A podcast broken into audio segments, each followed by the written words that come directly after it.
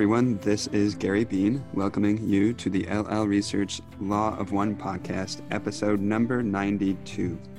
LL Research is a nonprofit dedicated to freely sharing spiritually oriented information and fostering community. And towards this end, it has two websites the archive website, llresearch.org, and the community website, bring4th.org. Today, I am joined by the usual scoundrels, Jim McCarty and Austin Bridges, and we are also joined by special guest, Aaron Merritt. In this podcast, we discuss spiritual topics through the lens of the law of one and our own personal experiences. Our hope only is to offer a resource and provide discussion, and no way to present ourselves as authorities with the final word on these subjects. Please, as always, exercise your utmost discernment when you listen to us talk and ramble.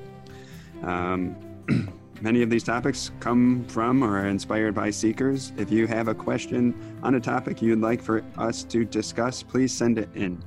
You can email us at contact at llresearch.org or go to llresearch.org slash podcast for further instructions. Again, I'm Gary Bean, and this is LL Research's Law of One podcast. To give a quick thumbnail about this entity who is with us today, Aaron Merritt is an avid student of the Law of One, and he is known internationally, or at least to us, for um, having seeded a Law of One study group in his hometown, in located in in Western North Carolina, called Asheville, and uh, from four years ago to today, uh, the study group that he seeded and is stewarded by others in the community has met every single week. I think without exception, with maybe one time it was canceled due to weather, to continually study the law of one. They started with session one. They read every Q and A, interjecting commentary and questions, and when they reached session 106 like three years later two and a half they loop back to one and they intersperse that with um, community care as well a long check-in for everybody to, to, to um, share what's up in their lives and and finally he um, has also been a supporter of ll research aaron is responsible for having created from scratch the cover art to the rock contact books both volumes one and two. And he took Julie Joy's artwork to make the cover design for LL's newest book, A Concept Guide. So thank you, Aaron, for being with us today. Oh, it's such a pleasure. Thank you for having me. I really enjoy uh, gathering in this way with, uh, with, with you all who I respect so much. With that, is everybody ready to go? Ready. I'm ready. Ready to go. All right, for today, I've chosen to focus on a phrase that Ra coined, or at least Ra's the only one I know to have said it. Uh, they likened the situation with regard to polarity on planet Earth as a quote, sinkhole of indifference. So that's going to be our focus for today. And I'm going to open with the question asking all of us what is the sinkhole of indifference? How did it come to be? Why, of all things, Ra could have named it, did they call it a sinkhole of indifference? Um, Jim, do you have any thoughts on that?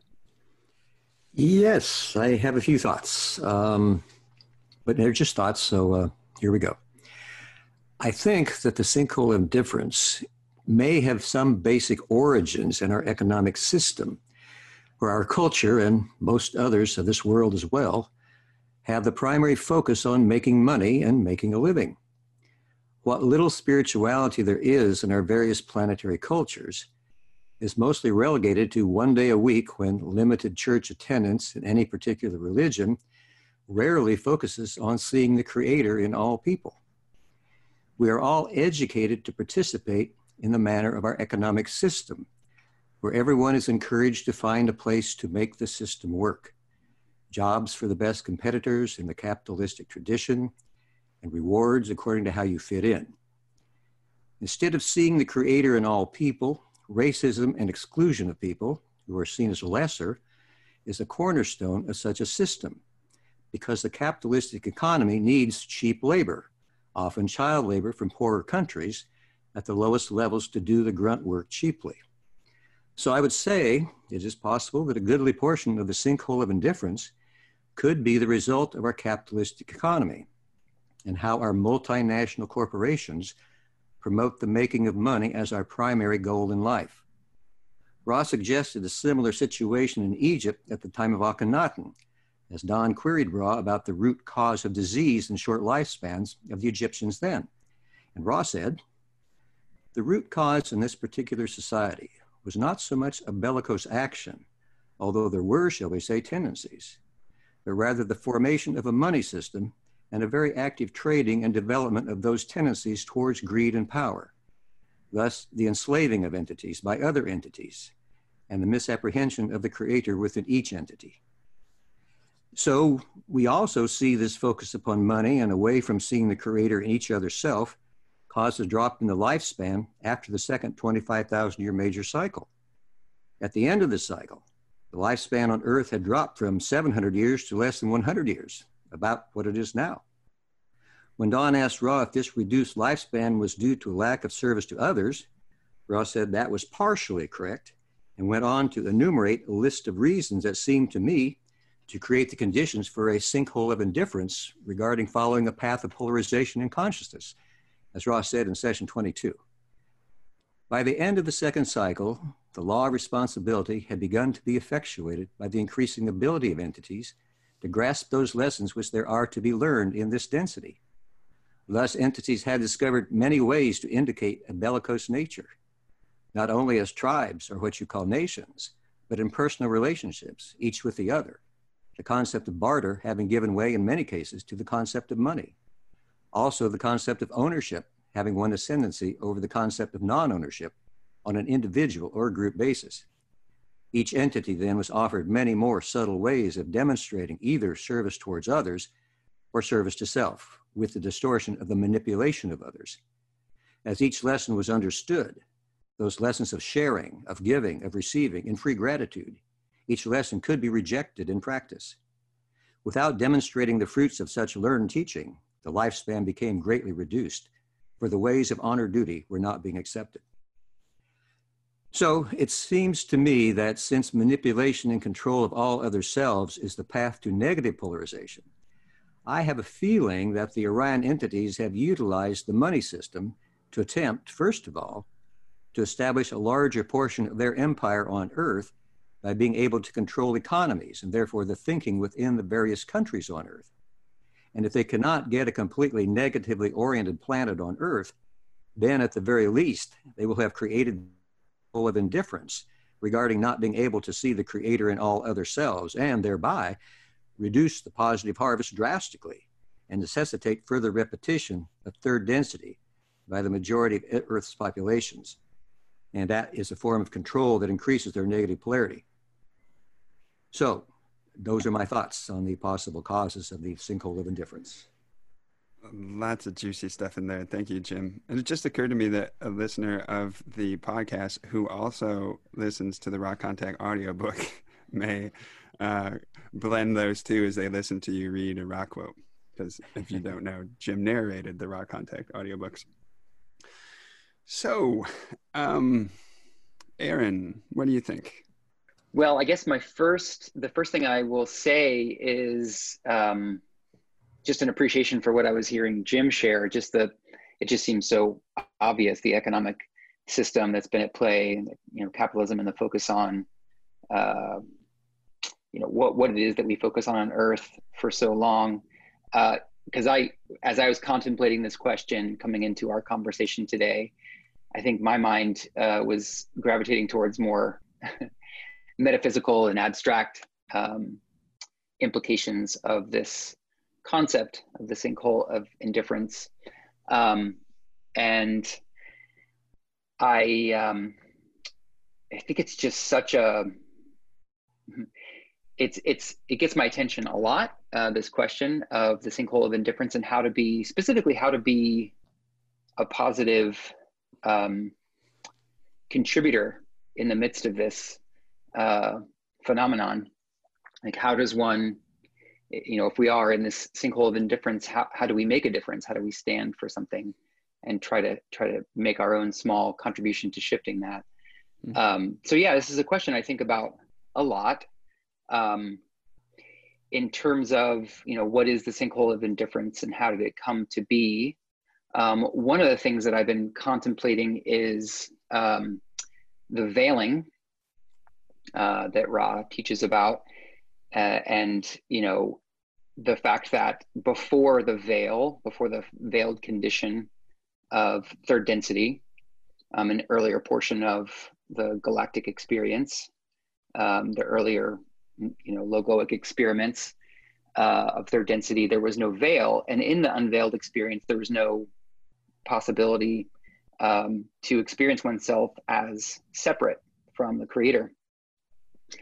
And from my understanding, in that uh, experience, there was only the possibility, there was not the possibility yet of um, negative polarization, but there was a similar uh, parallel of uh, there was a sinkhole of bliss, maybe, or a sinkhole of uh, of non-polarization of the third density entities who were who did found themselves in the condition of feeling so secure and so connected that they weren't um, they weren't necessarily evolving as quickly as maybe the logos um, uh, suspected could you know could be developed uh, quickened.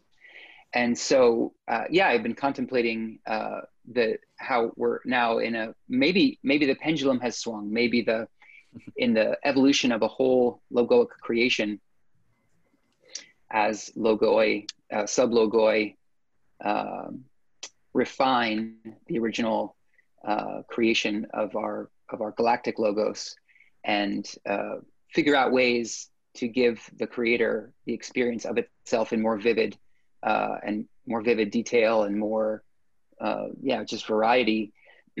Um, the development of our current um, experiment that we that we are within the veiled experiment maybe the pendulum swung from a sinkhole of bliss and non-polarization because of so much security and uh, the, the, absolute knowing of connection with creator to our veiled condition uh, and and um, the the slowness of polarization or the lack of polarization that our third density uh, inhabitants seem to be um, under. And also i guess from what we learned the seated half of the seeded population of third density souls were from other planetary experiences uh, where they weren't they weren't sufficiently polarized in those uh, planetary environments to make graduation from third to fourth, and so needed to repeat. Um, yeah, so um, I, yeah, that's one of the things that I was thinking about was the the how, how did it come to be uh, on a lo- very long time scale related to uh, the pre-veiled condition and how the veil is what seems to be the primary mechanism that allows us to sort of get stuck here um, by not choosing sufficiently one polarization or another. Excellent thought about the sinkhole of bliss. I had never occurred to me. Um, Austin, what do you think? Uh, just to double check, the prompt was what is it? How did it come to be? And why did Ra name it so? Yeah. Okay. Um, yeah, those are both really excellent responses. And I like Aaron's reflection about um, Jim's response, where Jim talked about the very practical sort of possible origins of the sinkhole of indifference. And then Aaron's response was more along the metaphysical. And I think it's hard to sort of place one of those before the other. And I tend to think that the whatever physical manifestation is based upon a metaphysical sort of seed. So when talking about something like our economic system or capitalism, it makes me ask the question, well, what did that spring from? Why is that here? But Jim's talked about how the system does perpetuate this sort of indifference, where it does seem like the way that the economy and just our whole interconnected society is set up seems to be designed to keep us in a an indifferent state kind of it disconnects us from each other it disconnects us from the source of our food, whatever products we're buying, things like that. And I think that disconnection perpetuates the state of indifference because you know it's hard to care about um, like jim referenced child labor. It's hard to care about the child who is making our products when we have absolutely no reference for who they are where they're from. You know we have a single uh, label on our shirt that says made in x country that probably has very lax labor laws. And um, that's the only reference we get for who's making our clothes so I think that whether it's really intentionally designed or not, I think that system definitely perpetuates an indifference. It really helps keep us from considering our relationship with our other selves, which Ra talks about the relationship with other selves really being the basis for polarity. It's how we relate to others that determines whether we are positively or negatively oriented. So I think that's a really insightful um, point about it. Um, in terms of how did it come to be, I think Aaron was referencing the sort of chronic repeater syndrome that a lot of entities on Earth have, where according to Ra, we have a lot of entities here on Earth that have come from other third density planets who have failed to polarize there, and so they seem to have sort of brought um, a gravity of indifference with them, possibly, and uh, there's have a certain inertia that they brought. And on top of that, Ra talks about how the fact that there are so many different planetary influences on Earth creates a sort of confusion here. And I think confusion also perpetuates indifference um, if we can't really get our bearings and find a basis to grasp catalyst and polarize then it makes sense that we would just remain unpolarized. Um, and then as for why Ra named it the sinkhole of indifference um, you know there's two sorts of sinkholes i think that we think about. Um, one is the kind of that kind of opens up suddenly such as uh, underneath the corvette museum here in kentucky and destroyed a bunch of Corvettes in Bowling Green, not too far from here. But uh, looking up definitions, I found a more general definition is it's just sort of a hole or a depression into which sort of drainage flows towards and settles into.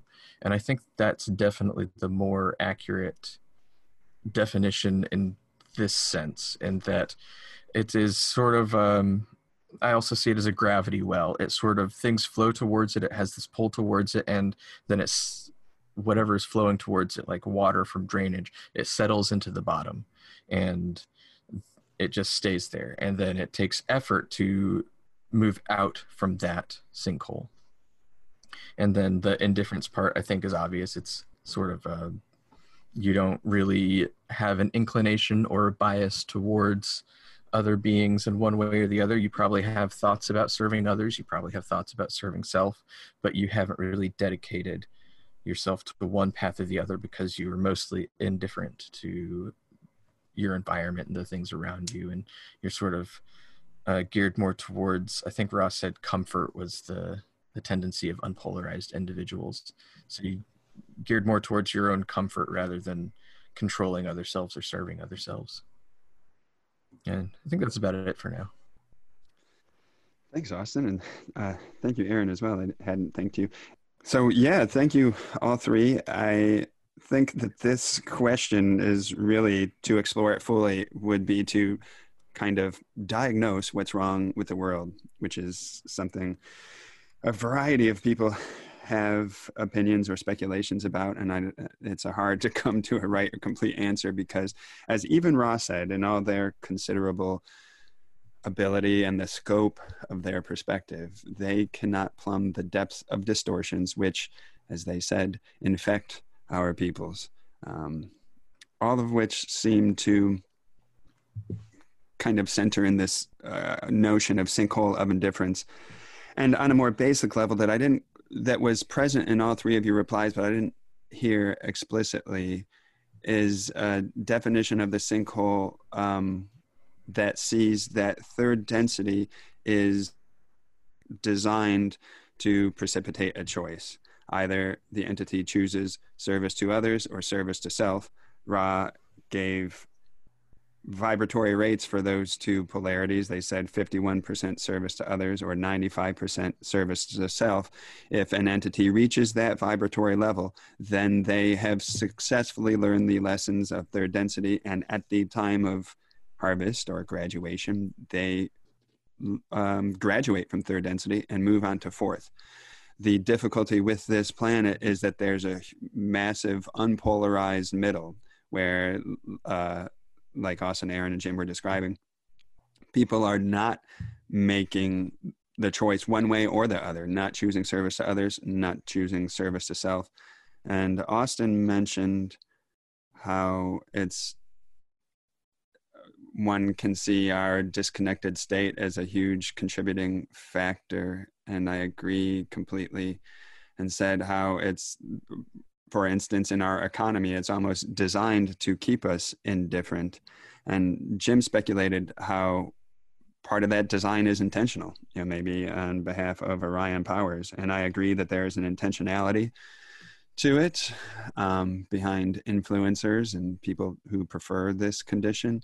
But there's, I think, our indifference is also, including our economy, is also a consequence of the apathy and the comfort seeking and this particular q&a speaks to what characterizes the sinkhole most to me uh, ra said in talking about our practice of medicine and its allopathic manifestation that sees the body as a machine, they say, we note that your societal complex is seemingly dedicated to the most intransigent desire for distraction, anonymity, and sleep. Intransigence is a word that can mean unwillingness or refusal to change one's views or to agree about something. And that that word agi- or that word intransigence to me speaks to the tenacity of this sinkhole for for this distraction for this anonymity and conformity and comfort and non conscious living that results in the sinkhole. And there are multiple terms that Ra could have used to name it. Uh, I appreciated Austin's exploration of what sinkhole meant.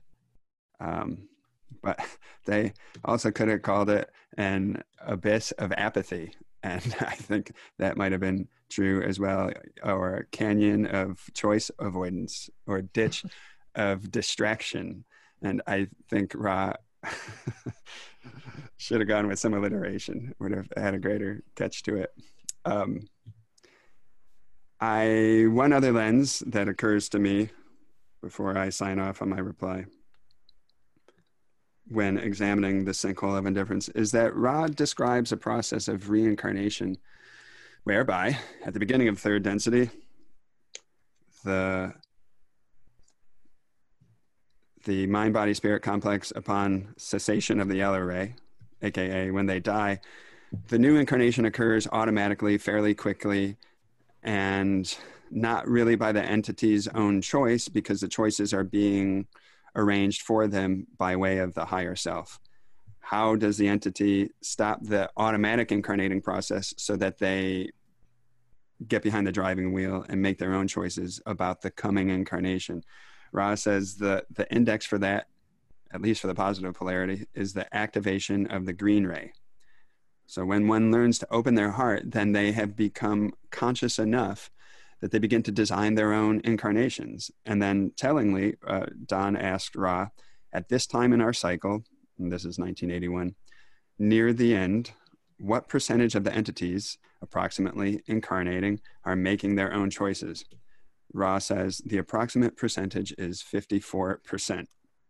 Meaning, in 1981, 46% of the people on Earth which uh, totals billions, was had not yet activated green rays sufficient to plan their own incarnations. And I imagine that many of these constitute what Ra calls this sinkhole of indifference. And whether it's applicable to uh, the unpolarized of any third density or or just ours. It's particularly apt for ours because, as uh, Aaron was noting, uh, there are this this sinkhole is not did not begin here on Earth. It was carried over from previous planets and previous conditions of not making this choice. But anyway, on this particular question, do you guys have any more to offer? No, not for me. All right. Just a, a Oh, random note. It's uh, not very relevant, but you talked about Ra not choosing the catchiest phrase for it. but I was surprised in researching this topic to find that the phrase sinkhole of indifference was only used once in the entire material.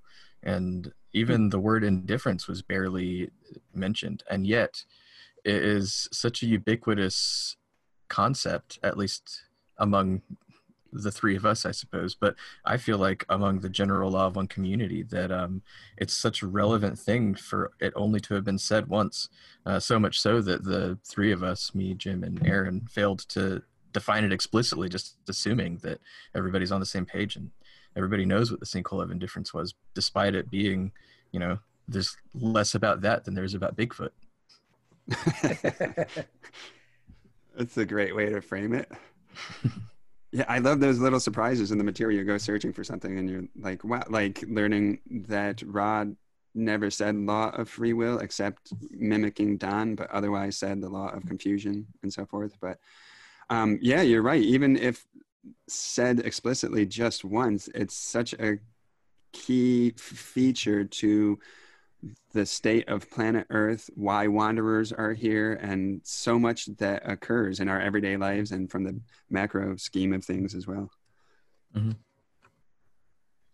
Um, so one of the things that I think um, contributes to how how does the sinkhole of the difference come to be?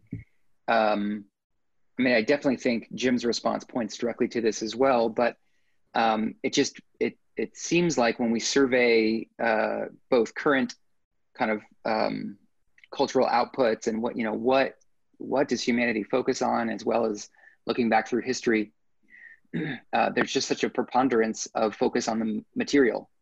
Um, and uh, that's reflected in, I think, the very intimate experience of what individuals focus on. And there's just so much identification with body. And um, I feel like for most Earth humans, uh, you know, the, the core identity, the sense of self is so tied up in the body.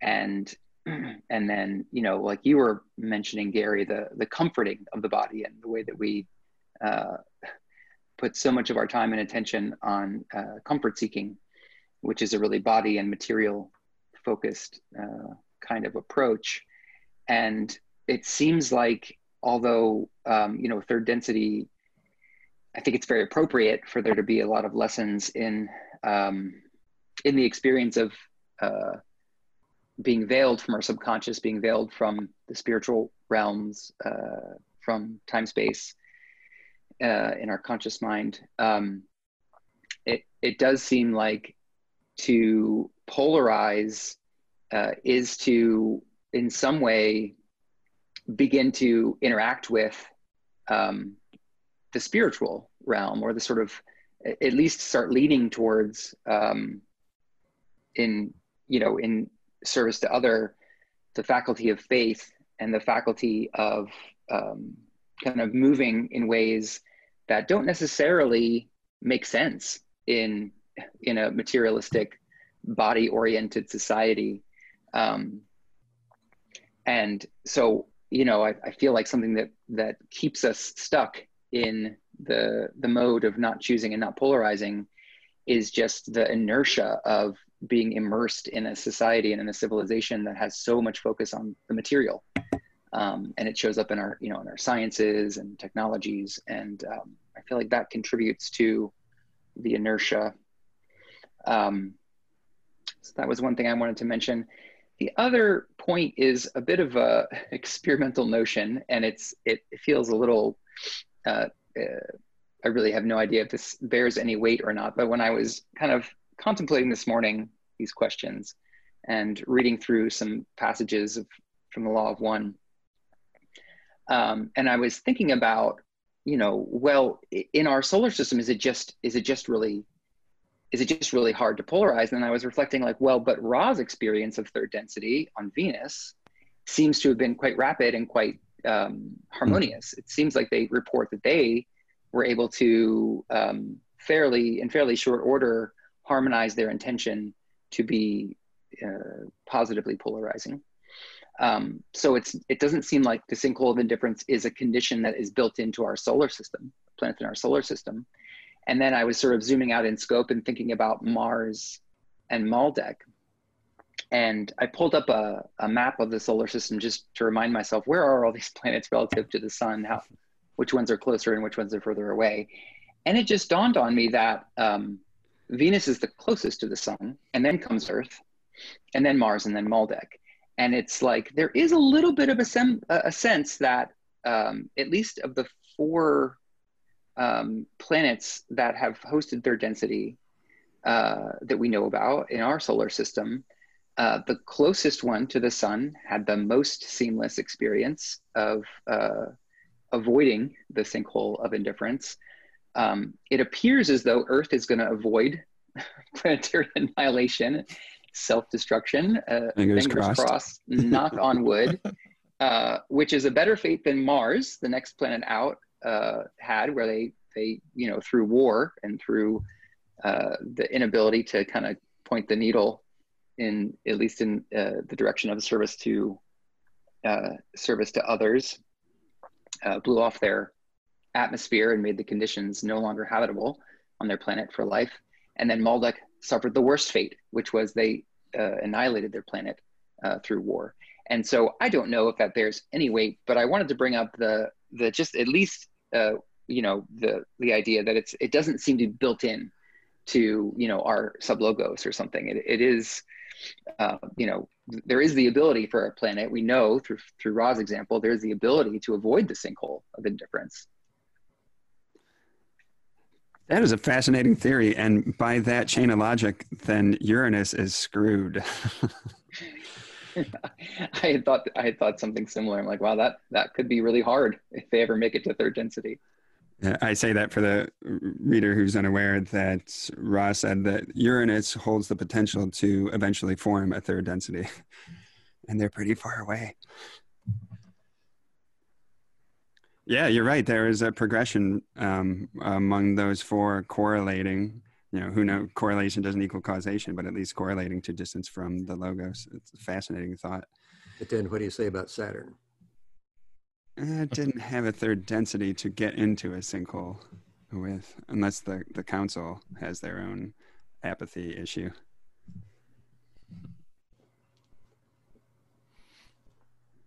Yeah, uh, Jim mentioned Saturn because according to Ra, there's a council of higher density beings who, uh, not just council, actually, the Confederation itself, their HQ is associated with that planet, apparently. Well, both um, Jim's and Aaron's reply really segue into the next subfocus of this topic, which is on the question about how we see the sinkhole manifesting in our world today. And third, in 2000 in 2020. Um, Austin, do you have any ideas about how the sinkhole is visible to us? Yeah, I think a lot of it has really been touched on already. Um, you know, Aaron brought up again the tendency of comfort seeking, and I think the plethora of just consumer products that we have available to offer us comfort and uh, apathy um, you know, I, it seems to me that society has moved in a direction that uh, increases more and more our ability to sit on our butts and stare at something while staying still. Um, and I feel like that is, you know, not necessarily the most comfortable for everybody, but just in general terms, like just sitting on a really fluffy couch at home watching a very comforting TV show. Um, that seems to be, at least in the United States, one of the primary hobbies that people engage in on a nightly basis.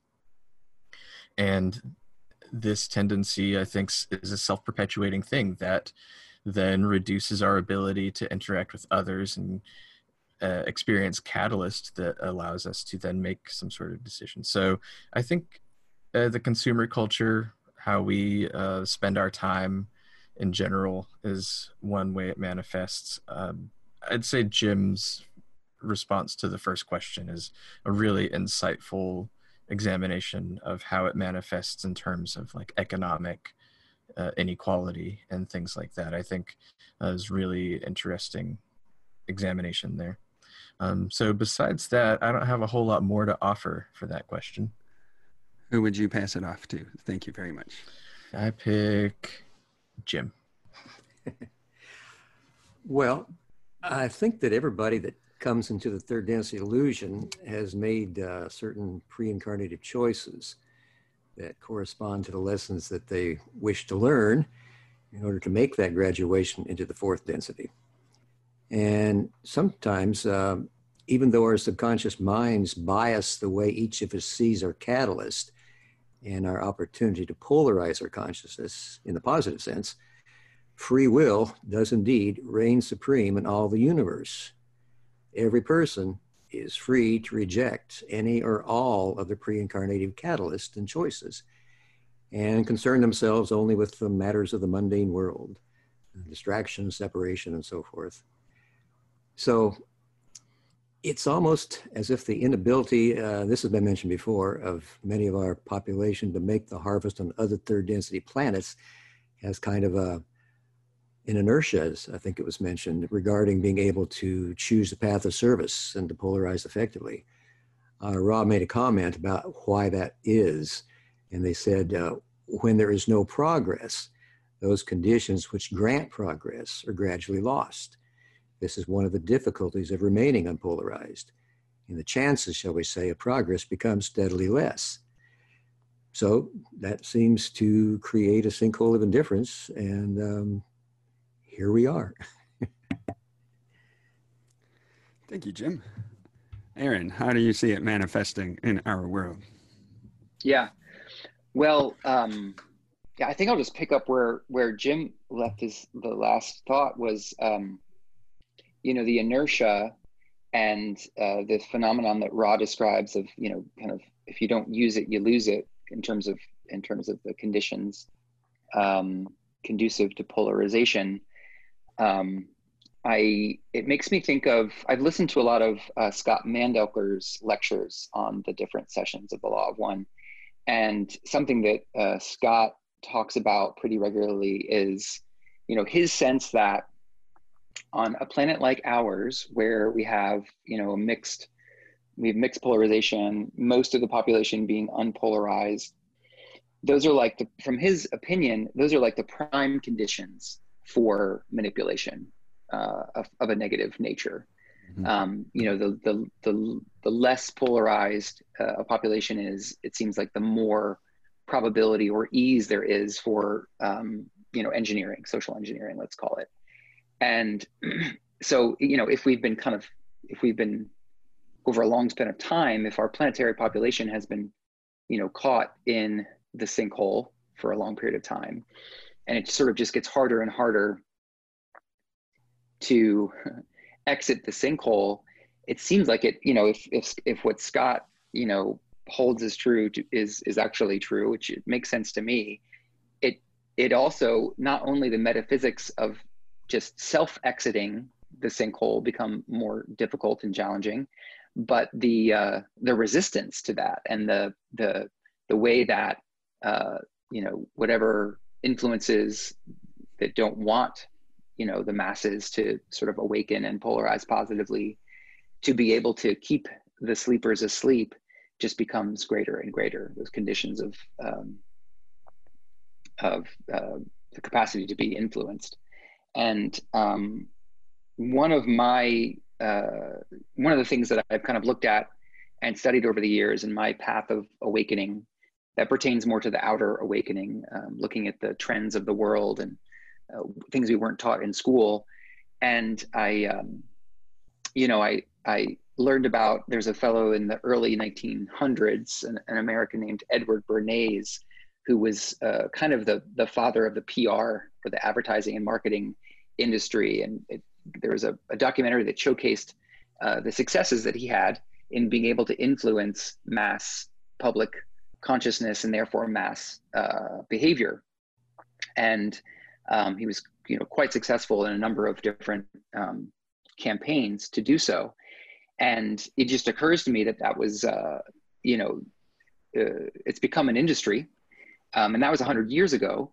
And there there have been strides and and uh, improvements to technology deployed in that industry to you know affect mass consciousness. And so, just knowing that there are, um, you know, explicitly there are there are people whose livelihoods and whose uh, attention and effort go into uh, manipulating and uh, using human psychology to affect covertly uh, human behavior um, is you know it's a bit unsettling uh, but for me it was helpful in that it um, it kind of gave me the opportunity to be to really like okay i need to call myself to myself. I need to like really pay attention to what's happening in my own psychology. How am i being influenced? Um, and kind of like take responsibility for my thoughts and my inner landscape. And then you know do what i can to help others along in that process.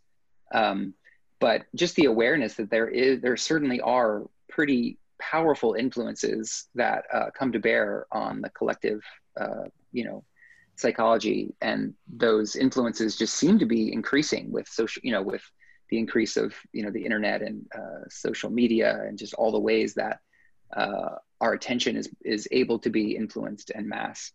Um, and so I think uh, I, I, don't know if it's true, but it seems like it's it's possibly true that the sinkhole of indifference just gets you know harder and harder to exit, and is we're at a point now where um, it's just, it's a really it, it's the gravity well is strong. It would seem.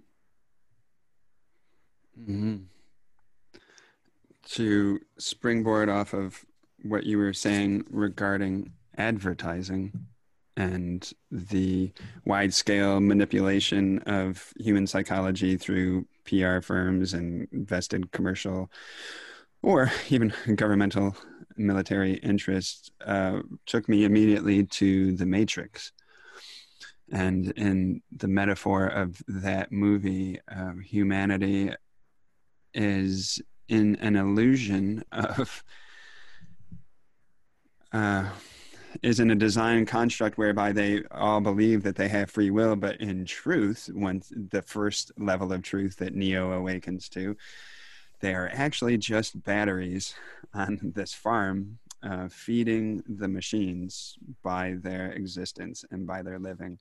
And likewise, in our third density world, I see advertising as one of the means of wide scale manipulation in order to convert um, the unpolarized middle of humanity, for the most part, though it affects all of us, into battery generating entities and battery in terms that we are providing energy and capital to um, negative power structures. And in order to enrich those at the top and our media and our the advertising industry are absolutely i would highlight a couple big ways that these sinkhole manifest. And then once in that sinkhole we seem to have a collective confusion about values and ethics. And, um, not because that there are a diversity of values and ethics, just that it's hard for any kind of collective narrative to congeal or coalesce around a basic set of values. We do seem to have some common denominator values regarding, you know, individual liberty and uh, slavery is bad and some areas of sovereignty, but even then, um, it's hard to agree how those are applied. And um, I see it manifest too in the, the shallow relationships that we, that so many of us experience with other people, um, which are not catalyst using relationships you know and, instead of using the material that the relationship generates in order to polarize and make the decision to serve others. Instead uh, the relationship is usually valued along the lines of either what can it bring to the self or how comfortable can it be made or how can it feed my i don't know how can it offer protection? How can it give me some level of gratification and so forth so we don't a lot of people don't get to know other people, much like they don't get to know themselves because of this all consuming, seemingly, um, gravity well. And you, I see it manifested in terms of our, uh, like Ross said, the way that we treat health and well being and see the body as merely this, uh, as Aaron was noting, this, this, uh, vehicle of the material realm. That's not a good way to put it. As this strictly biological mechanism, wherein there is little link between mind and body, and wherein there are not deeper underlying metaphysical causes for physical symptoms. Instead, eh, as a machine, we uh, pump it full of strong chemicals in order to hide things or correct imbalances. And I see it in the trauma that is so prevalent today and has historically been so prevalent prevalent by groups and by individuals. Um, in fact, Don in 8327 is asking a question about what he sees as a condition of runaway pain on this planet. There's uh, there's so much pain, and he's Don's asking Ra why. What's what's the value of this? And and Ra replies, "You may see in some cases an entity which, either by pre-incarnative choice or by constant reprogramming while in incarnation, has developed an esurient program of catalyst. Esurient can mean greedy or hungry. So the entity is, is hungry to create a program of catalyst that will help it evolve. Such an entity is quite desirous of using the catalyst and has determined to its own satisfaction that what you may call the large board needs to be applied to the forehead in order to obtain the obtention of self. In these cases, it may indeed seem a great waste of the catalyst of pain. And uh, basically, one may feel the tragedy of so much pain being experienced by the other self. However, it is well to hope that the other self is grasping that which it has gone to some trouble to offer itself. That is, the catalyst which it desires to use for the purpose of evolution. So, all these entities in the sinkhole of indifference on a deeper soul level they want to make the choice they they have the original desire embedded in their soul's genetic code so to speak you know, that upward spiraling light has an inevitable upward vector that is calling them forth to use catalysts and graduate this density and move on to the next but they come incarnation they get sucked into the sinkhole. So, um, Ra, in the quote I just read, described how the entity can program for trauma and program for intense pain as a mechanism of a two by four to the head. Like, wake up, pay attention, uh, make effort, get out of this sinkhole. And because so many are in this condition that Ra called once the sinkhole of indifference, uh, trauma then is likely to be frequent because they're not using um, should, instead of they i should say we we're not using catalysts so efficiently. So as a result uh, we experience trauma. And in fact Ra said it is to be noted that among your entities a large percentage of all progression has as catalyst trauma. So this world is a very painful place full of misery and, and suffering often. And that is has a direct connection to the condition of non-polarization on this planet hmm. So before we move on to how it if we see any influence on us do you guys have any further thoughts? Yes. Go for it. I feel You're like on. we could I'd love to spend an episode talking about this particular point because um, what Aaron brought up, the social engineering aspect of the sinkhole of indifference and the potentials for social engineering are really relevant right now, I think, really important. And they've been on my mind a lot. And I think it's really um, uh, relevant and poignant to point out that the uh, state that we find ourselves in, where um, this is just my personal perspective, but the what we call the culture war, particularly here in the United States, seems to be at such a stalemate. Uh, people are just so dug in to particular ideologies that I feel like that is possibly a result of the sinkhole of indifference. That there's really this lack of individual thought. Um, I realize what I'm saying sounds probably very misanthropic, and I promise I'm not that misanthropic. But looking at things on a wide scale seems like there is such a lack of um, assessing our situation, and instead just uh, holding fast to ideologies without uh, concern for an actual individual or group of people in any given situation. And I think that it has gotten to a point, uh, it's getting a little bit worse. I see the internet as something that has great potential in both directions. The internet can help connect us and help us uh, see other people in ways that we've never seen them before and has this great potential for the collective to polarize through the internet because we're connected in ways that we've never been connected in before but on the other hand we've also seen in the past um, decade or so the in, immense potential for the internet to be a tool of social engineering and how it can influence things on such a great scale how just a few individuals can really change the course of the history of the world through manipulating uh, online discourse. Um, it's uh, insane where we are right now. And I think that uh, is relevant to the point you were just making, Gary, about um, trauma and the two by four to the forehead. I think that we're at a place right now where it's not just individuals, but we as a collective have possibly planned for certain traumas and certain catalysts to try to break us from this collective uh, ideological strangle that we have on ourselves.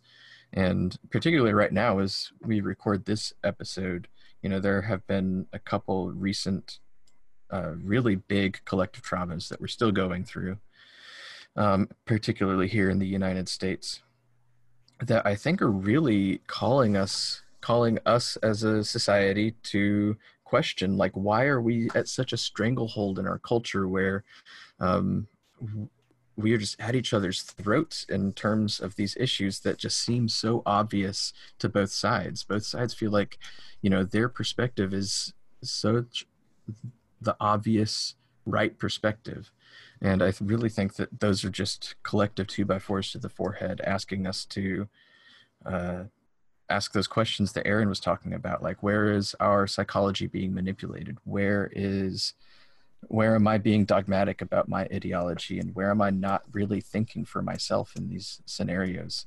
Um, so I think we're going through a sort of collective uh, trauma to help get us as a collective out of the sinkhole of indifference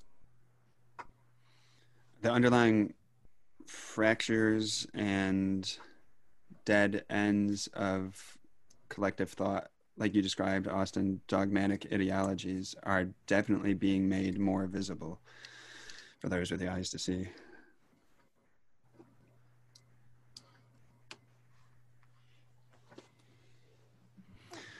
All right, I'll take that to mean everybody's ready to move on.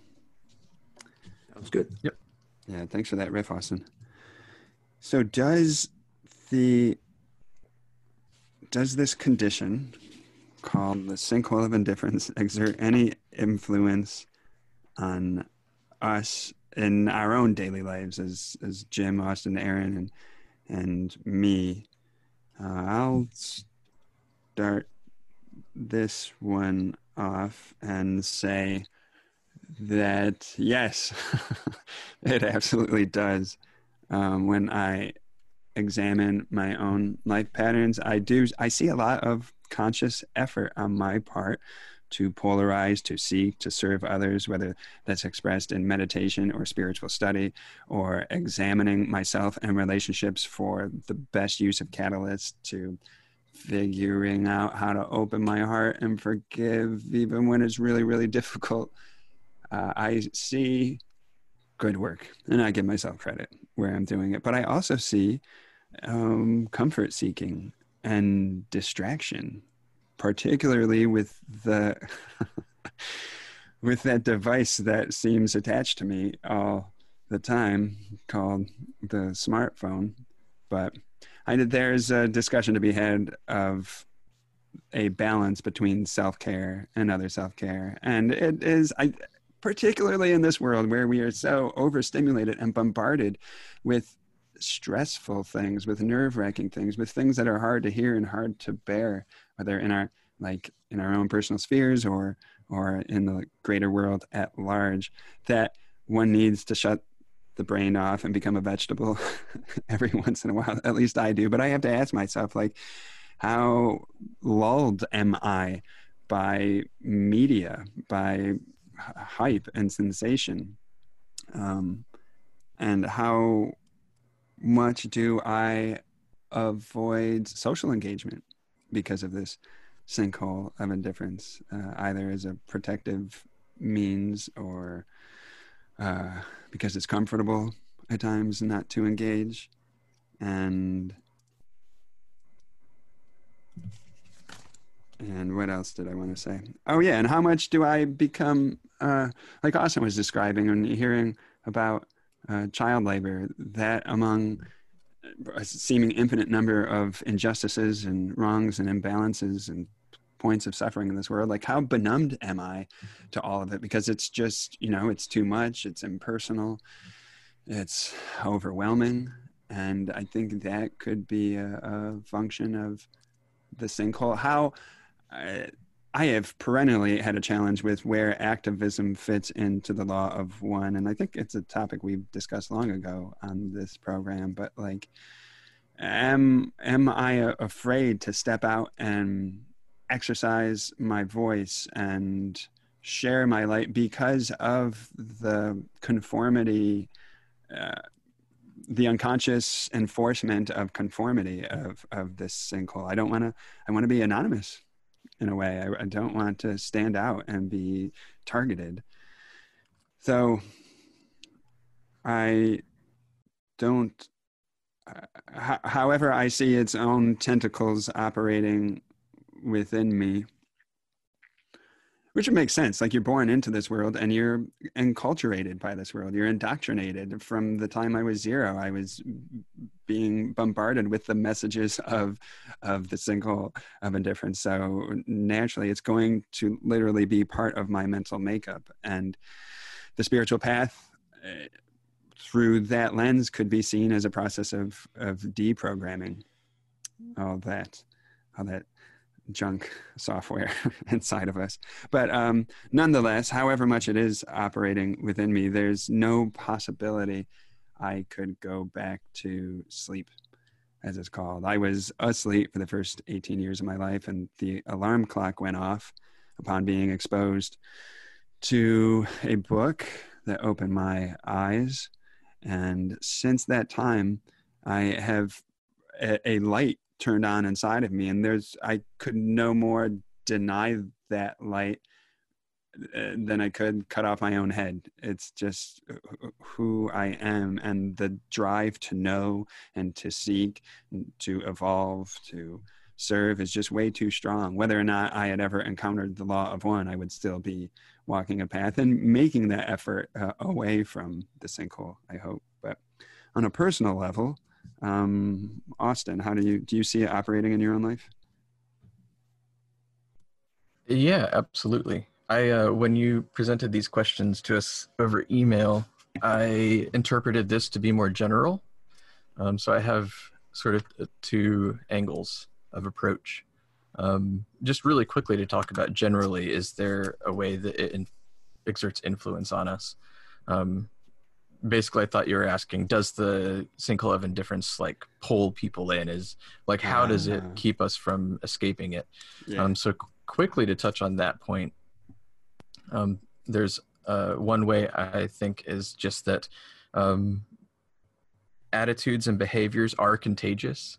There's a, a really interesting book that i read a few years ago. It's called the willpower instinct by kelly mcgonigal. She's a psychologist and it's this examination of all the things that sort of inf- influence have influence over our ability to make choices to do certain things particularly things that take discipline um, such as if you're trying to lose weight uh, adopt an exercise habit um, but i think it's relevant spiritually too because ra talks about the discipline of the personality and i think that polarization does require some discipline. You have to dedicate yourself to making a choice in the face of a more comfortable option uh, elsewhere or a different option elsewhere. So, um, in the willpower instinct, she talks about one of the primary influences over people's decision making is their social circle and just how attitudes and behaviors can actually spread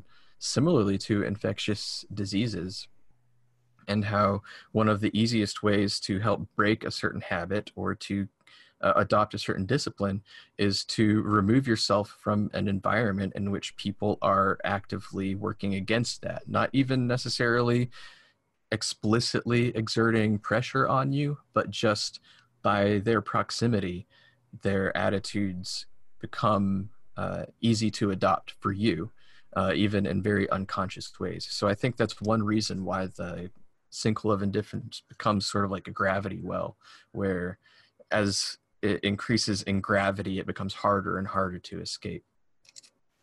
Um, and then another quick point before i talk about the ways that i'm failing at polarizing. Um, where was the quote? Uh, i can't i wrote down the specific quote but i can't find it right now. But Ra does talk about how as uh, somebody polarizes and starts making choices, there is uh, an opposite force of, I think they use the word temptation. I think that'll help me find it. Temptation.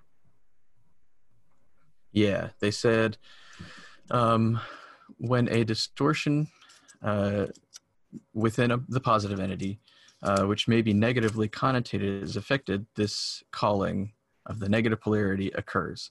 Uh, in addition, the light of which we have spoken, emanating from attempts to be of service to others in a fairly clear and lucid sense, is another type of calling that it represents that which requires balance by temptation. So apparently, whenever we do make a calling to be of service to others and make the choice to be of service to others, there is a a balancing that happens where we are met with the opposite temptation is how i interpret what i was saying. This is in um, 90.3 and uh, so that i feel like is an interesting influence on the uh, sinkhole of indifference where like if somebody does begin to claw their way out of it they are met with this sort of opposite uh, attraction that they then have to overcome in order to actually get out of it and as for ways that I see it affecting my own life, um, I think if you really examined my life and then listened to this podcast, you'd think I'd just am a huge hypocrite because, you know, talking about where our clothes come from. I'm wearing clothes right now that I don't even know the country that they come from, uh, let alone have any familiarity with who might have made them or the processes that go into that. Um, uh, things like uh, the food that I eat. I try to be as ethical as possible. I have some general guidelines, but you know, without it consuming your entire life, there's only so much you can do to know about where your food is coming from, and still have time to uh, live your life in other ways. Um, I really enjoy big popcorn blockbuster movies.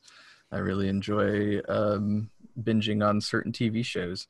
Uh, I do feel like there those sorts of things offer opportunity for spiritual reflection. Like I particularly like those things in terms of how it reflects cultural uh, progression, cultural values. I like thinking about where these things came from and not just sort of sitting back and relaxing. But at the same time, I think that a lot of them are designed to sort of trap us into thinking that we're feeling something and that we're feeling something significant. And um, uh,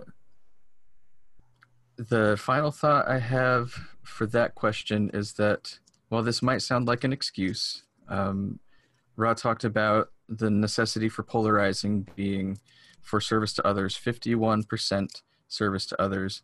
And there's some debate about what that percentage means, but I think there's a reason that it is just 51%. Um, you know, it, I think trying to dedicate uh, everything we do in our lives, trying to be so conscious about our lives that every single aspect is bent towards consideration of service to others would be so utterly exhausting that it just wouldn't be possible in an environment like this. And so I think we can give ourselves a little bit of leeway so long as we're not using that extra 49% that we supposedly have in terms of polarization to excuse bad behavior or excuse our desire to remain asleep and comfortable. I think that it's uh, necessary for us to realize that we can't be perfect beings here and we have to give ourselves some um, some slack sometimes. That's it for me uh, yeah, sorry I didn't clarify the actual intent of that question, but thanks for covering both bases. You did it well. Um, Jim.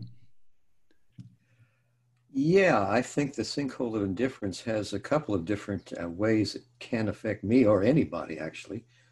Um, for one, it gives us a whole lot of chances to be of service to other people because there's so much um, separation and confusion and need going on People are just uh, not certain about what they should do. I think that's one of the reasons that people hang on to old ideas so tenu- you know, uh, intensely because they're not really sure what direction they should go. They know that it does seem to be a time of change and we need to be making changes. But where do we go? And if we don't have something that is as uh, secure feeling as what we had, then we hold on to what we had. So Ra's suggested that there are a lot of people, uh, they said they were doubly activated bodies that are incarnating now because there are so many chances to be of service now. In fact, they said it was a, uh, a great privilege to be allowed this early in incarnation as there is much experiential catalyst and service to other selves at this harvesting. So um, other entities that have already made the third, third to fourth instant graduation on other planets are coming here and incarnating early to help out because we are so confused. We're so uh, uh, angry and doubtful and separated. So I think that we, and especially in the area of now of the, the pandemic and the uh, demonstrations for racial equality, there's so many ways uh, we can find to be of service, uh, donating to causes, uh, supporting people um, spiritually, envisioning um, lights surrounding them and so forth. Um, and I think the other way that it affects me is it seems like it's going the other direction, but not really. Uh, Don talked about the um, disassociation from uh, many of our kind in this particular density that uh, Ra's suggested that the adept is uh, not really disassociating from uh, other selves, but they're looking for the heart of the self, trying to associate with the heart of all other selves, and disassociation only from the illusory husks, which prevent the adept from correctly perceiving the self and other self as one. So I think it's it looks like two directions, but I think it's actually one direction in a more practical sense and the direction of service to others by doing whatever you can to help out. And then the other one is service to others by seeming to separate yourself. But what you're really wanting to do is to find that balance of love and wisdom within your being that provides you an avenue of serving metaphysically, not maybe so practically, but in a metaphysical sense, so that if you can envision um, a world of unity, like Ra's suggested that many people are attempting the healing of the planet by visualization and attempting to see how this whole mess can be unified as one great moment of inspiration, perhaps in 6512s, where we make this choice because something has pushed us. We've gotten so traumatically moved in uh, so many directions that what do we do And something deep inside, maybe it's the creator, that still small voice that says, get together, do it as one, point the needle. Um, so those are my two feelings, um, one seeming practical and one metaphysical. Hmm. Thanks, Jim. Aaron, do you see this in your life? Um, I sure do. and it's frustrating. Um, there's there's really two big big ways I see the sinkhole of indifference showing up in my life.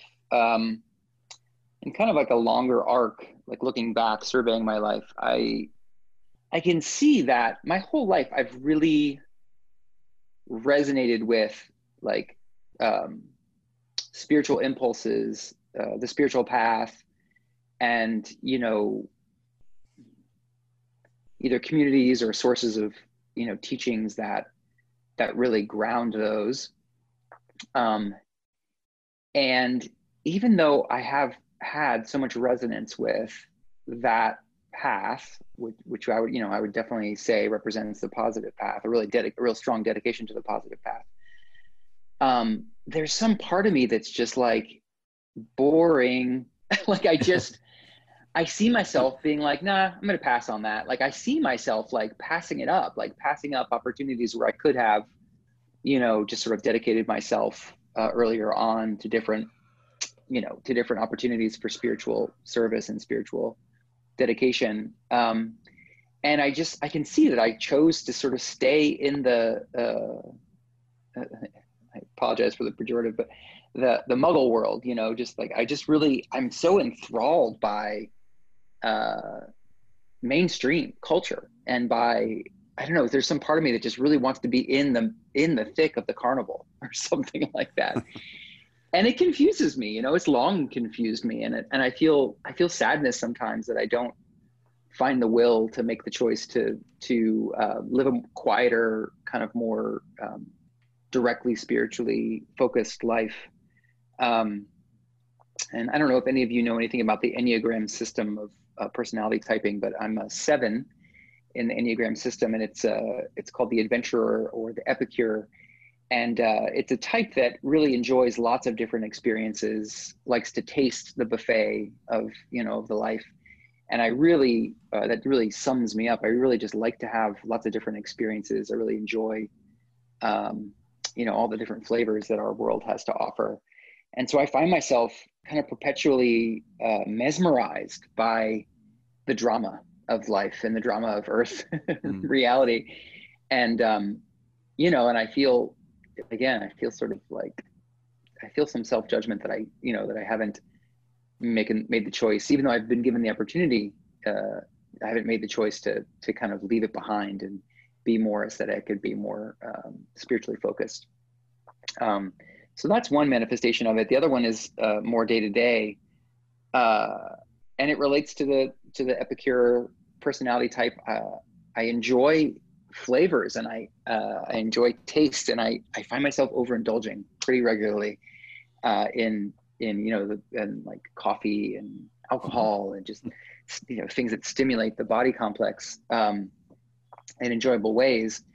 And i know that that doesn't help. I know that the you know the way that some of the ways that i have patterns uh, that aren't so healthy i've known for a long time that they don't really serve my evolution and yet still i make these choices and it uh, it is a source of great frustration for me and uh, and a fair amount of sorrow um, but i seem to have my own gravity well of you know poor habits that uh, i just continue to cycle in and uh, I, I, have a sense that if I was just to really assert my will, uh, that I could make you know significant changes there.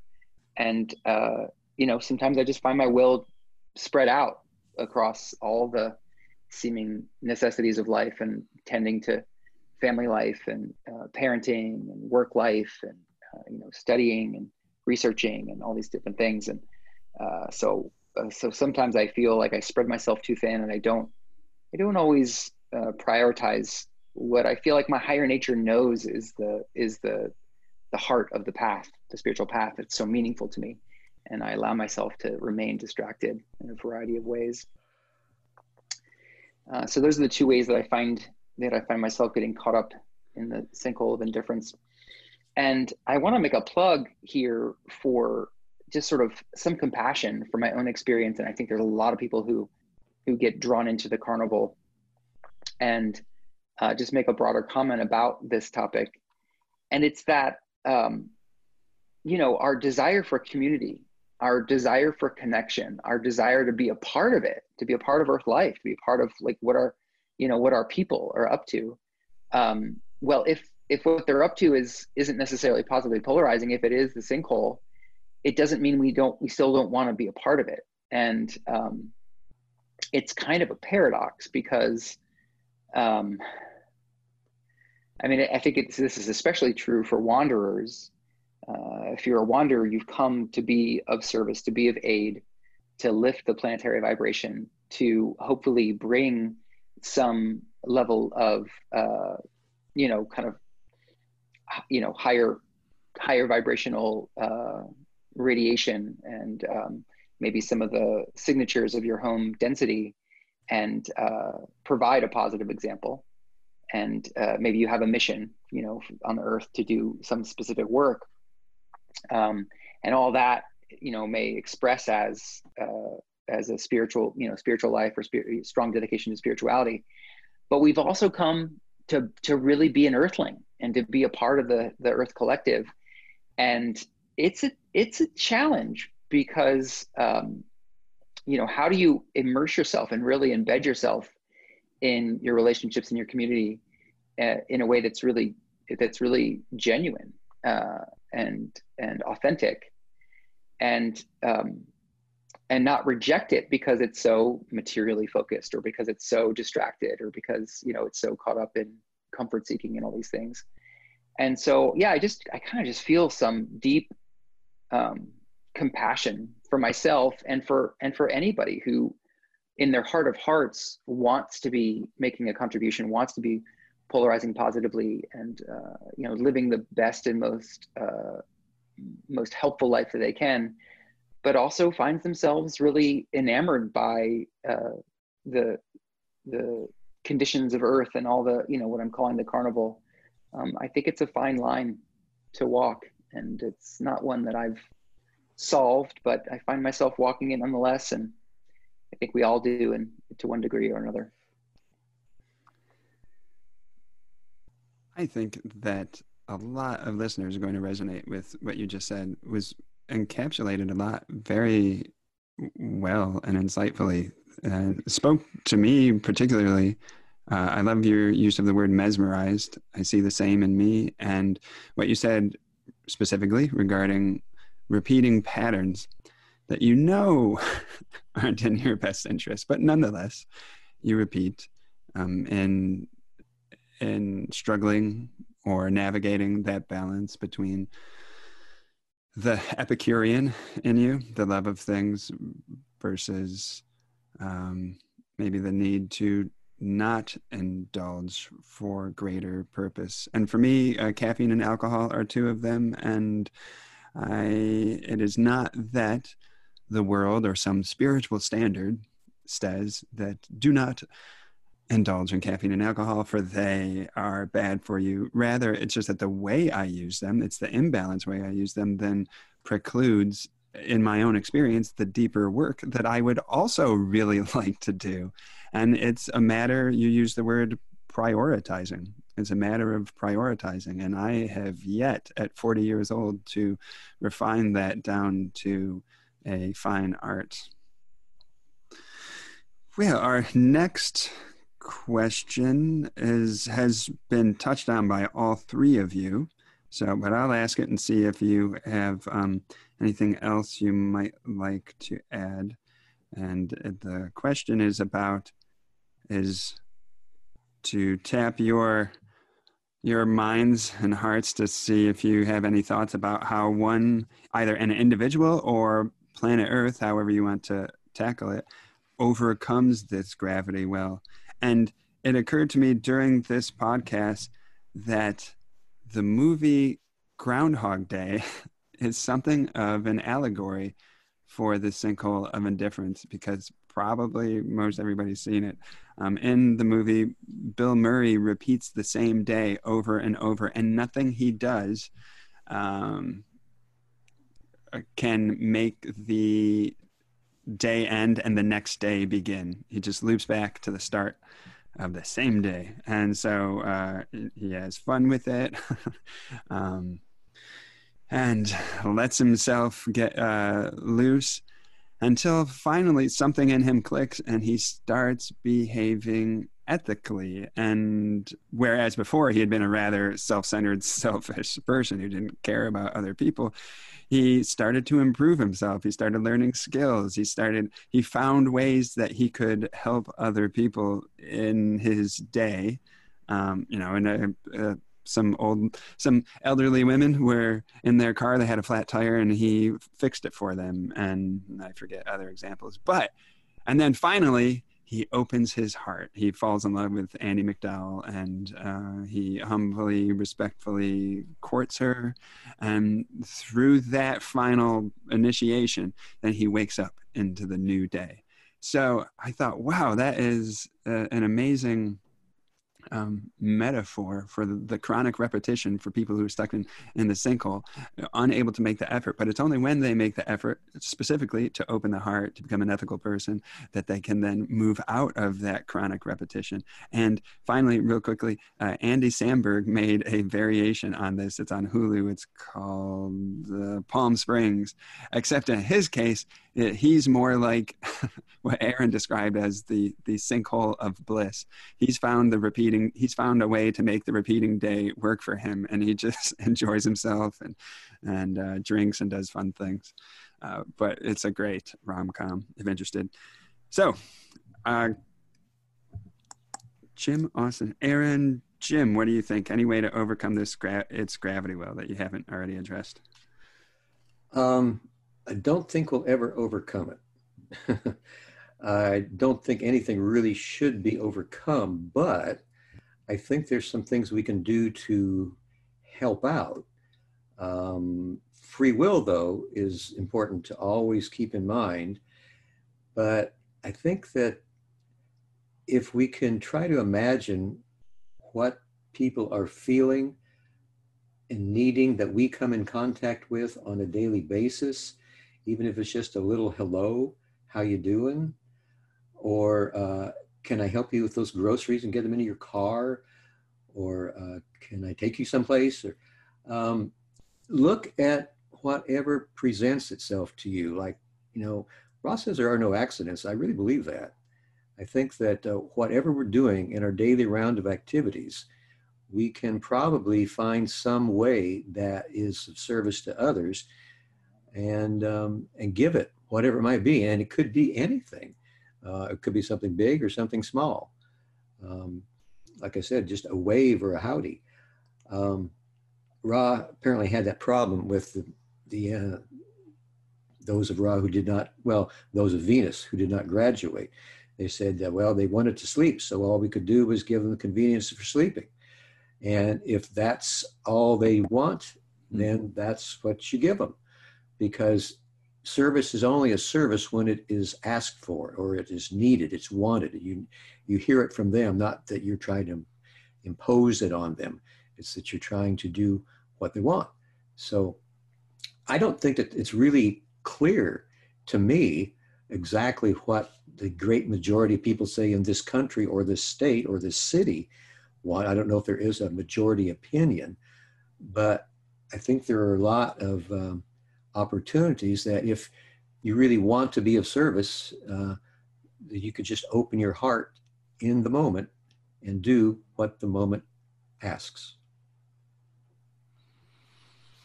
All excellent points, particularly Ra's reflection on how they, as polarized beings, related to the unpolarized in their third density experience.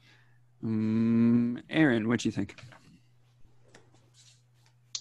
Yeah, the um, we the, here in the Asheville Law of One Study Group, we have been talking about this um, concept of essence, uh, and I think that is relevant to my response. I essence in this context um, is like um, the definition of it would be, um, you know, we we're all manifestations of the one infinite Creator, And so the love and the light that uh, moves through us and that radiates forth from us is the same source. But each of us, it seems like each of us have a particular, you know, unique uh, theme or um, curiosity or talent or gift that is, uh, you know, is the creator seeking uh, to have a unique experience of itself. And um, there seems to be a lot of there, at least here in our conversations, there seems to be a lot of power in um, contemplating um, this and um, and really bringing it into our into our spiritual practices through it's almost like in some ways it's the opposite of striving to be you know seen as a spiritual person or like the opposite of striving to conform to some spiritual system um, and instead surrendering into the heart of the self. And i know that's something that ra speaks of as well the heart seek the heart of the self. Um, and it, it feels like that that if we can learn to sort of like uh, be brave enough to let go of what society tells us we should be or how it should look how our lives should look and instead learn to trust more and more in like what truly brings us alive what truly brings us joy what truly you know brings brings you know opens our heart that begins to point to our own unique essence and our unique gift. And i think if we if we practice that regularly it can kind of uh, chart a map of our own personal spiritual journey um, that is natural and organic and un- unique to each one of us. Um, and uh, I think when I like when I'm when I come in contact with people who I would say are really connected to their essence and are really shining forth the light of the creator, but in a unique in a way that's unique to them. Like these are people who I feel the most inspired by.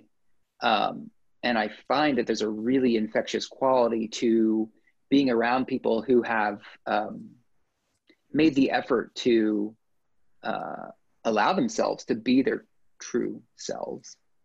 Um, and it's funny because you know the advice that this kind of gets can be summed up with is you know just be yourself, which is so trite. it's just you know it's such an overused uh, uh, you know kind of uh, notion, but it's so deeply powerful. Um, I think it can really be powerful to uh, to instead of you know trying to find a, a, a you know a kind of uh, pre-defined path or uh, you know join up with someone who's you know who says they have it all figured out and then really try to conform to some external system of spiritual seeking to instead allow one's spiritual journey to be guided by the inner light and the um, the sense of like what is true uh, for me in terms of like what really brings me alive like when do i feel like the most connected to life and to the creator? Um, and to identify that as our own you know it's it's our essence. And to be brave enough to cultivate that and to um, you know surrender to that more and more i think that can help us personally uh, make strides, make progress, and you know escape the sinkhole of indifference. And I also think when we do that, it um, I think it can be really service to other, it, and it's paradoxical because it seems like you know you could get really caught up in yourself, you know, by taking this advice. But I really think that when people um, cultivate themselves to the point where they really are radiating the love and the light of the Creator in their own unique way, I do think that's a service to others, and I think it's a service to others that's sustainable. You know, I think um, I think there there can be kind of a, a a trap in the notion that well, if I just do enough to help other people, that if we strive for that um, in a way that may not is maybe it's not super authentic or something, maybe it's just from some outside idea that this is what a spiritual path should look like.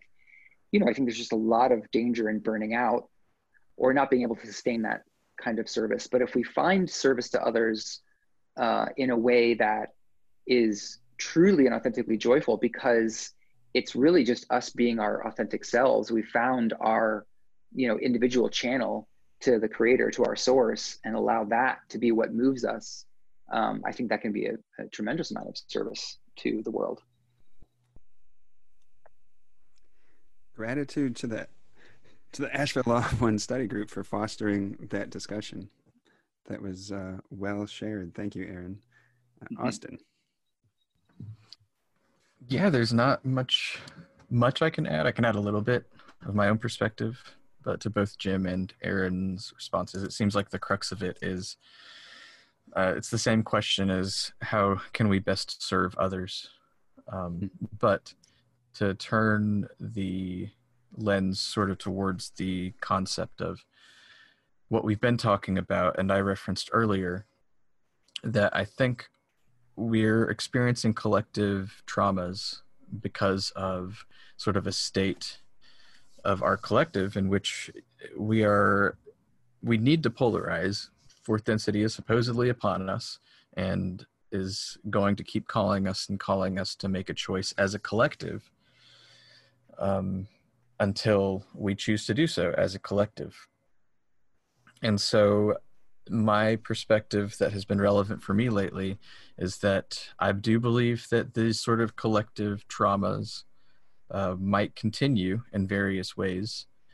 And the best thing that we can do in terms of contributing to how the collective orients towards these traumas would be to really consider how we're relating to other people in the midst of these.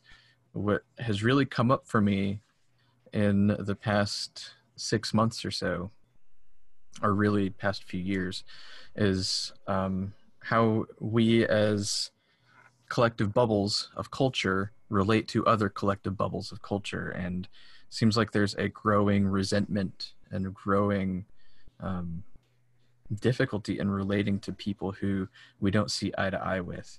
And Ra talks about compassion being the salvation of third density. And so I think the best thing that we can do in the midst of these moments of great collective disharmony and disagreement in the face of a catalyst that we're all sharing is to consider where compassion is and how we're relating to those people that we don't see eye to eye with uh, in the midst of these traumas because I think these traumas are essentially happening for us to do that. They're offering us an opportunity to serve others directly, but also offering an opportunity for us to examine how we as a collective relate to each other. And we each individually have a way that we can orient to others within that collective uh, with compassion rather than frustration, resentment, and ire and things like that. So um, that's how I think we could probably best address this sinkhole of indifference. Thank you, Austin. Yeah, I consider, on one hand, that say wanderers specifically are incarnate on planet Earth for a couple of reasons. One, they are responding to a call. A call was being emitted from this planet, which said, in distilled form, help. So they came to meet that need as best they could. The highest form of which is, as Aaron described, uh, you know, becoming who and what you truly are, identifying your essence, embodying that, surrendering to that. At the same time, uh, as Jim described, one can only serve to the extent that it is requested. And as Ra described of their own third density experience, they said for those uh, essentially interested in sleep, all that we could offer were the comforts of sleep. Uh, but wanderers are here at the same time to try to model the positive polarity to remind others, to awaken others, if at all possible, to increase the harvest, to affect the planetary outcome, to tilt the balance. And how does one do that? And like austin said it, it comes down to a question of what is the best way to serve others. Like examining that question is at the heart i think of the question i just asked. How how to increase the positive polarity how to help shine light where it may be i don't know deficient or blocked. Um but in in asking myself the question of how one reaches other people there's so much as austin described earlier commitment to dogmatic ideology. There's so much armoring um, so, so much lack of curiosity. And uh, obviously there's no one size fits all answer but it must somehow include love and compassion whether passively radiated or whether through outward action and demonstration. And Aaron, I'm going to put you on the spot for a moment. You and I had a phone conversation a little bit ago, and you, damn, I forget your exact words.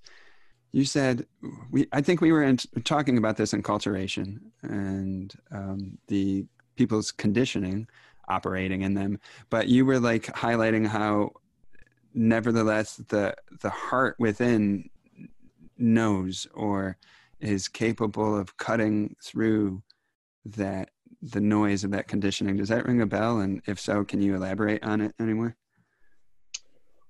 um i wish i wish i could recall which conversation you're referring to I, yeah so far it doesn't i'm not exactly no all right i don't have enough to go on it was a swing. Okay, then Is everybody ready to move on to our final focus? Already. Okay, so oh, quick thought. Aaron was describing patterns, repeating patterns, knowing that let's say he would prefer uh, um, maybe an alternate version of those patterns. There's a Ra quote, real quick where Ra describes how the more polarized an entity is, the more, quote, power and awareness that they have. And then Ra says, those truly helpless are those who have not consciously chosen, but who repeat patterns without knowledge of the repetition or meaning of the pattern. So I think have, bringing awareness to our patterns is already half the battle, if one wants to conceive of it that way. So we, according to the Confederation sources, are in a time of planetary transition.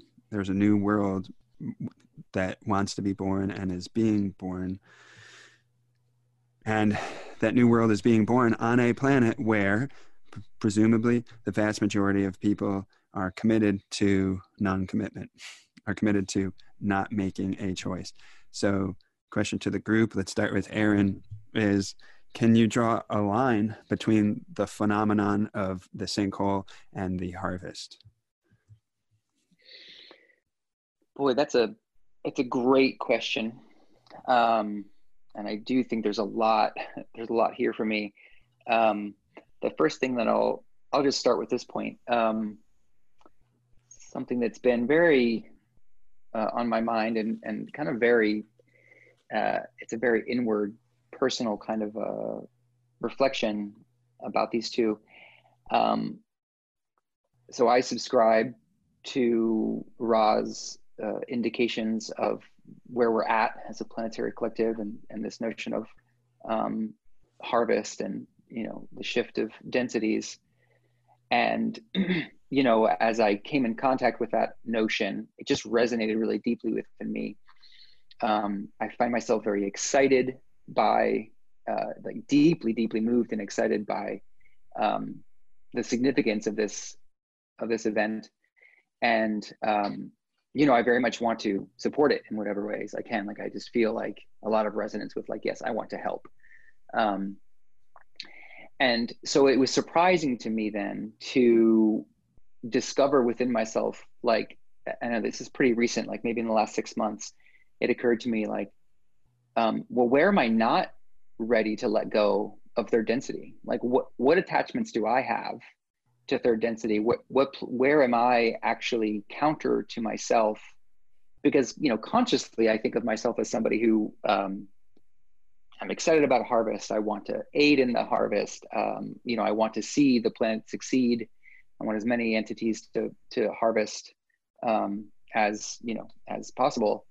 And so I, you know, I think of myself consciously as somebody who's really behind this this impulse and this momentum that we're that's underway.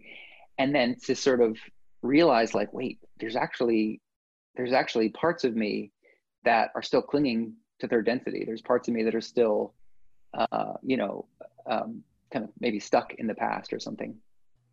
And um, yeah, that was sort of a surprising insight uh, to have. And so ever since that's that came in, I've been um, just trying to be with that question and be with that process and um, you know allow uh, myself the space to have uh, you know kind of like a mourning of what what we're letting go of, what we're moving away from, you know, the era that is ending. Um, and um, I, I, suspect that at least part of that um, mourning, you know, is the, the, sinkhole of indifference itself, perhaps. Um, the uh, you know the the the places within me that I resist change, the places within me that I resist transformation, the very the very things that we've been talking about uh, in, the, in, in this conversation about um, you know what gets us stuck and you know how does stuckness happen and how do you know patterns repeat. And so um, yeah just one parallel between the sinkhole of indifference and harvest is um,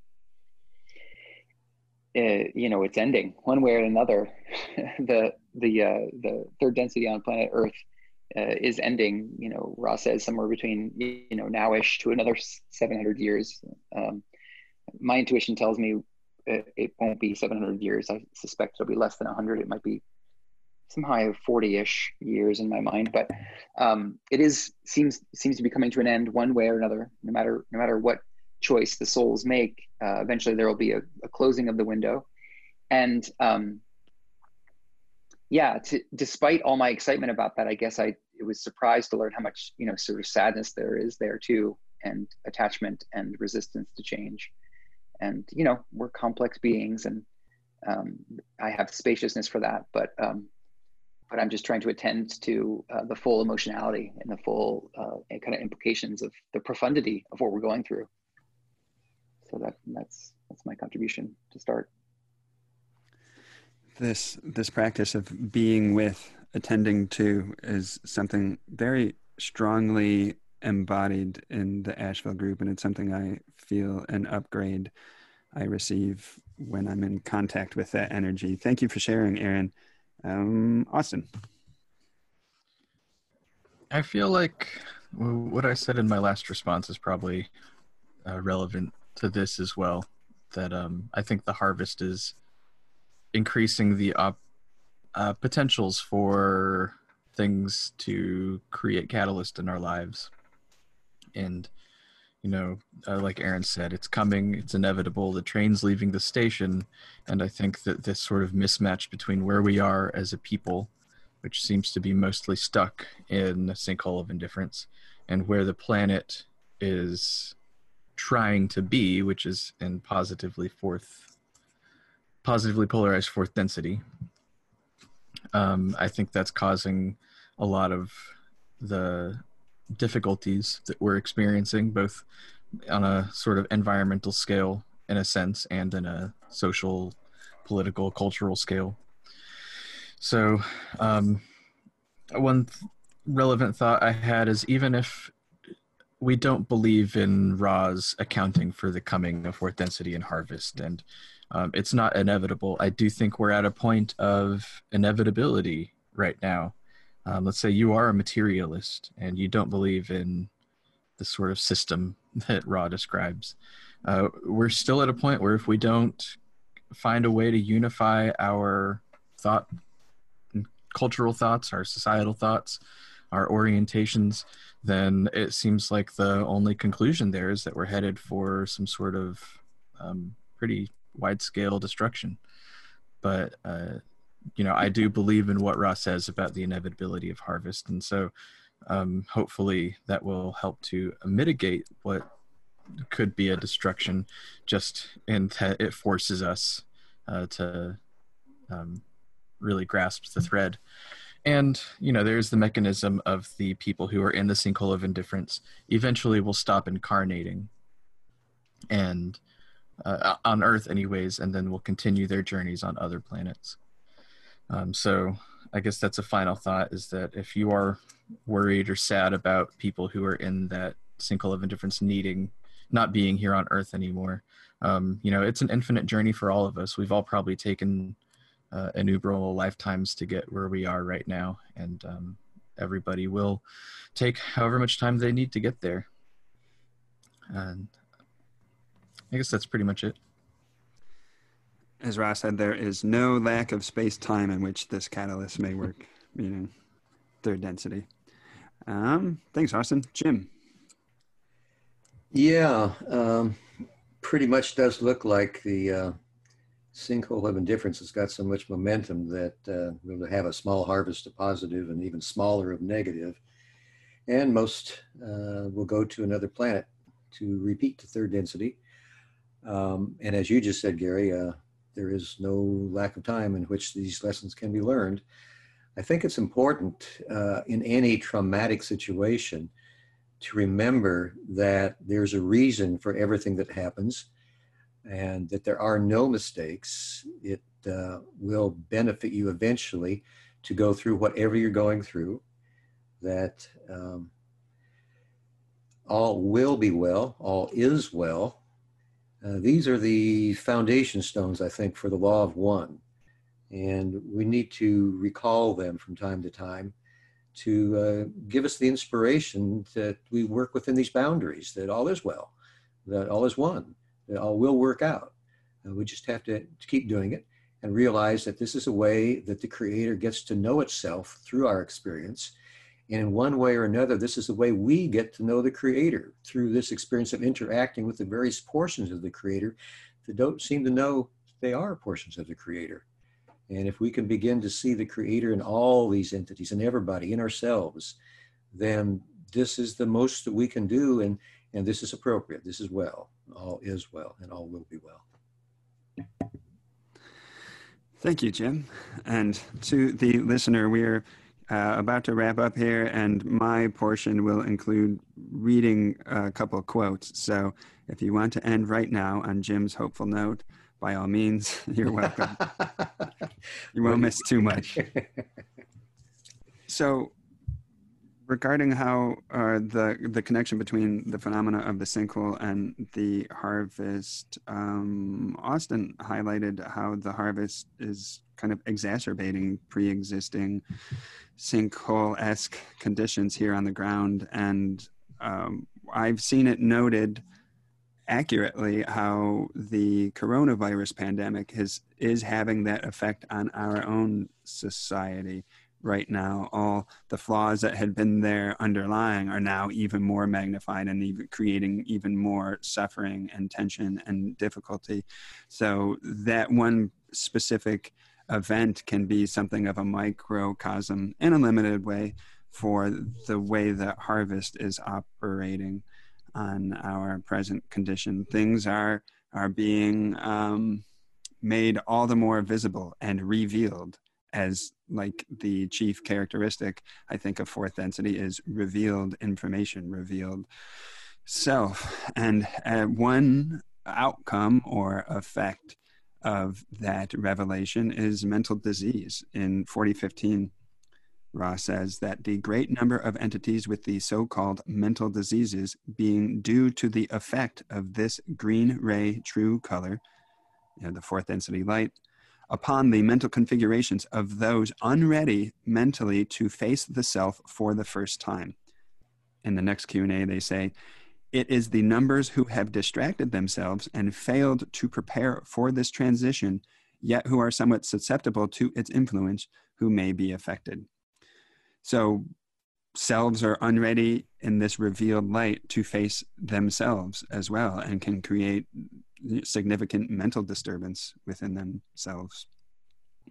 And it's like Austin was comparing the materialist perspective versus the law of one perspective. And thank God in my own personal world, I have the luxury and benefit of the law of one's perspective because if I didn't have that and saw the world only through the prism of the news and tried to map out a trajectory based on events that are transpiring, I might be a nihilist or a, a cynic and I might uh, be depressed and I, I might um, be have an even harder time living but thanks to the law of one and what my own heart of course tells me is true i know that all the difficult things are symptoms of a larger uh, eventual healing and transformation and new birth that there is a ultimately a positive trajectory here to a world of of love and light.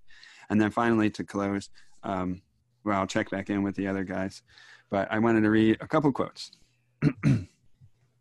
One comes from February 26, 2017.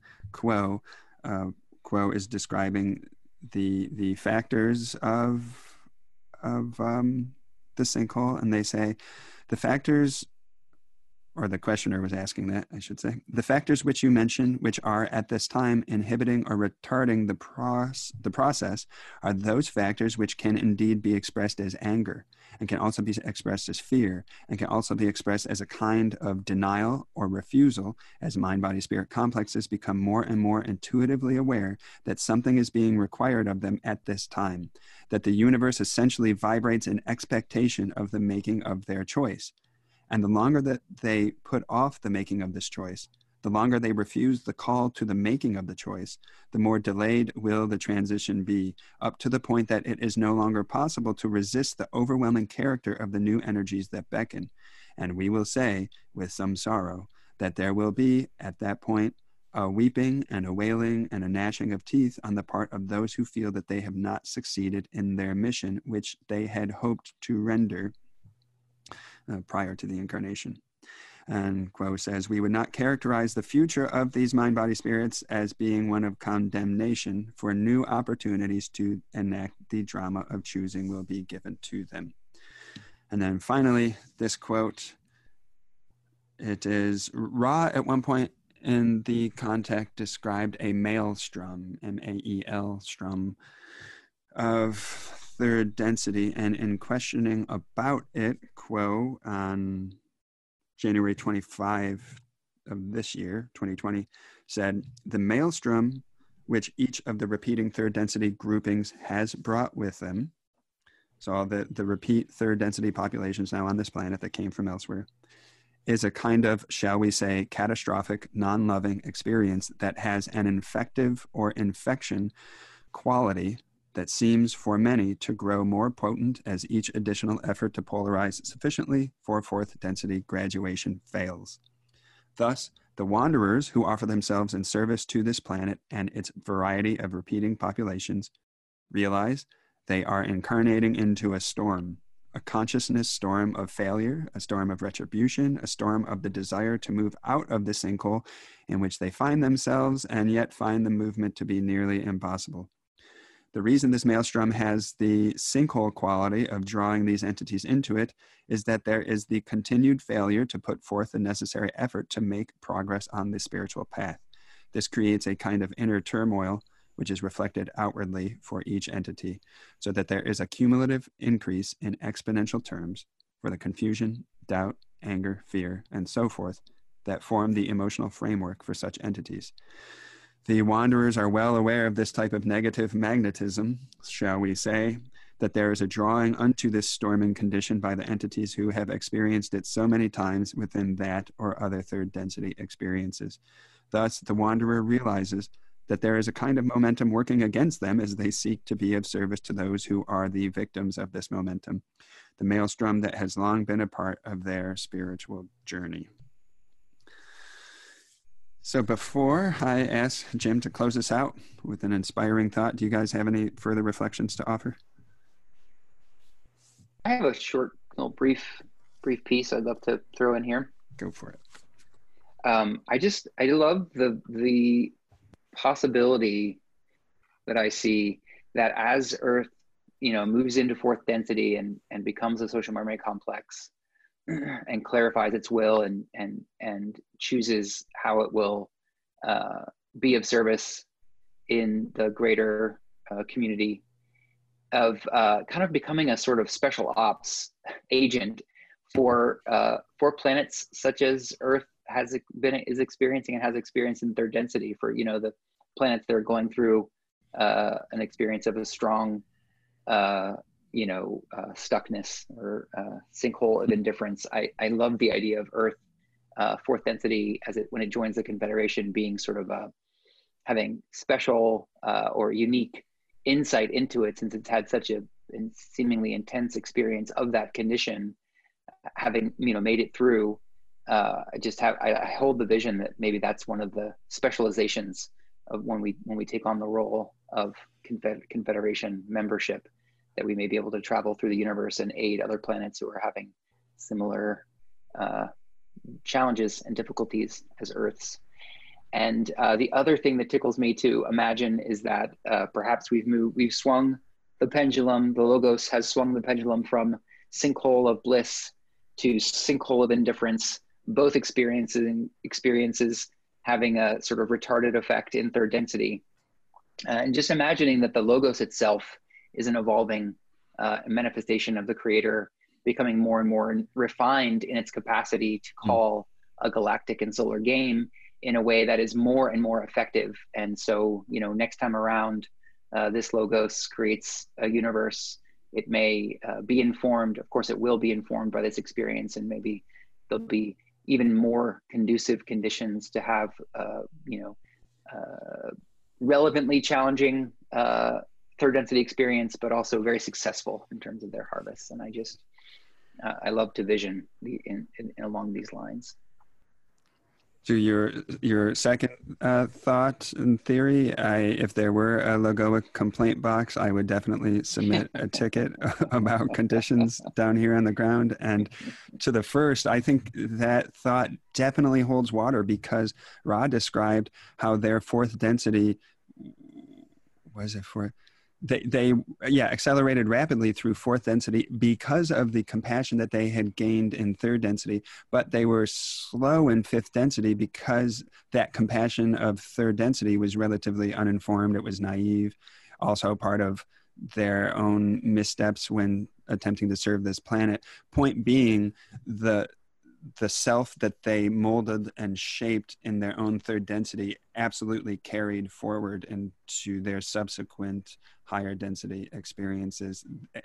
Ergo, what we have learned here in this laboratory of planet Earth third density can indeed be carried for, carry forward into special ops operations.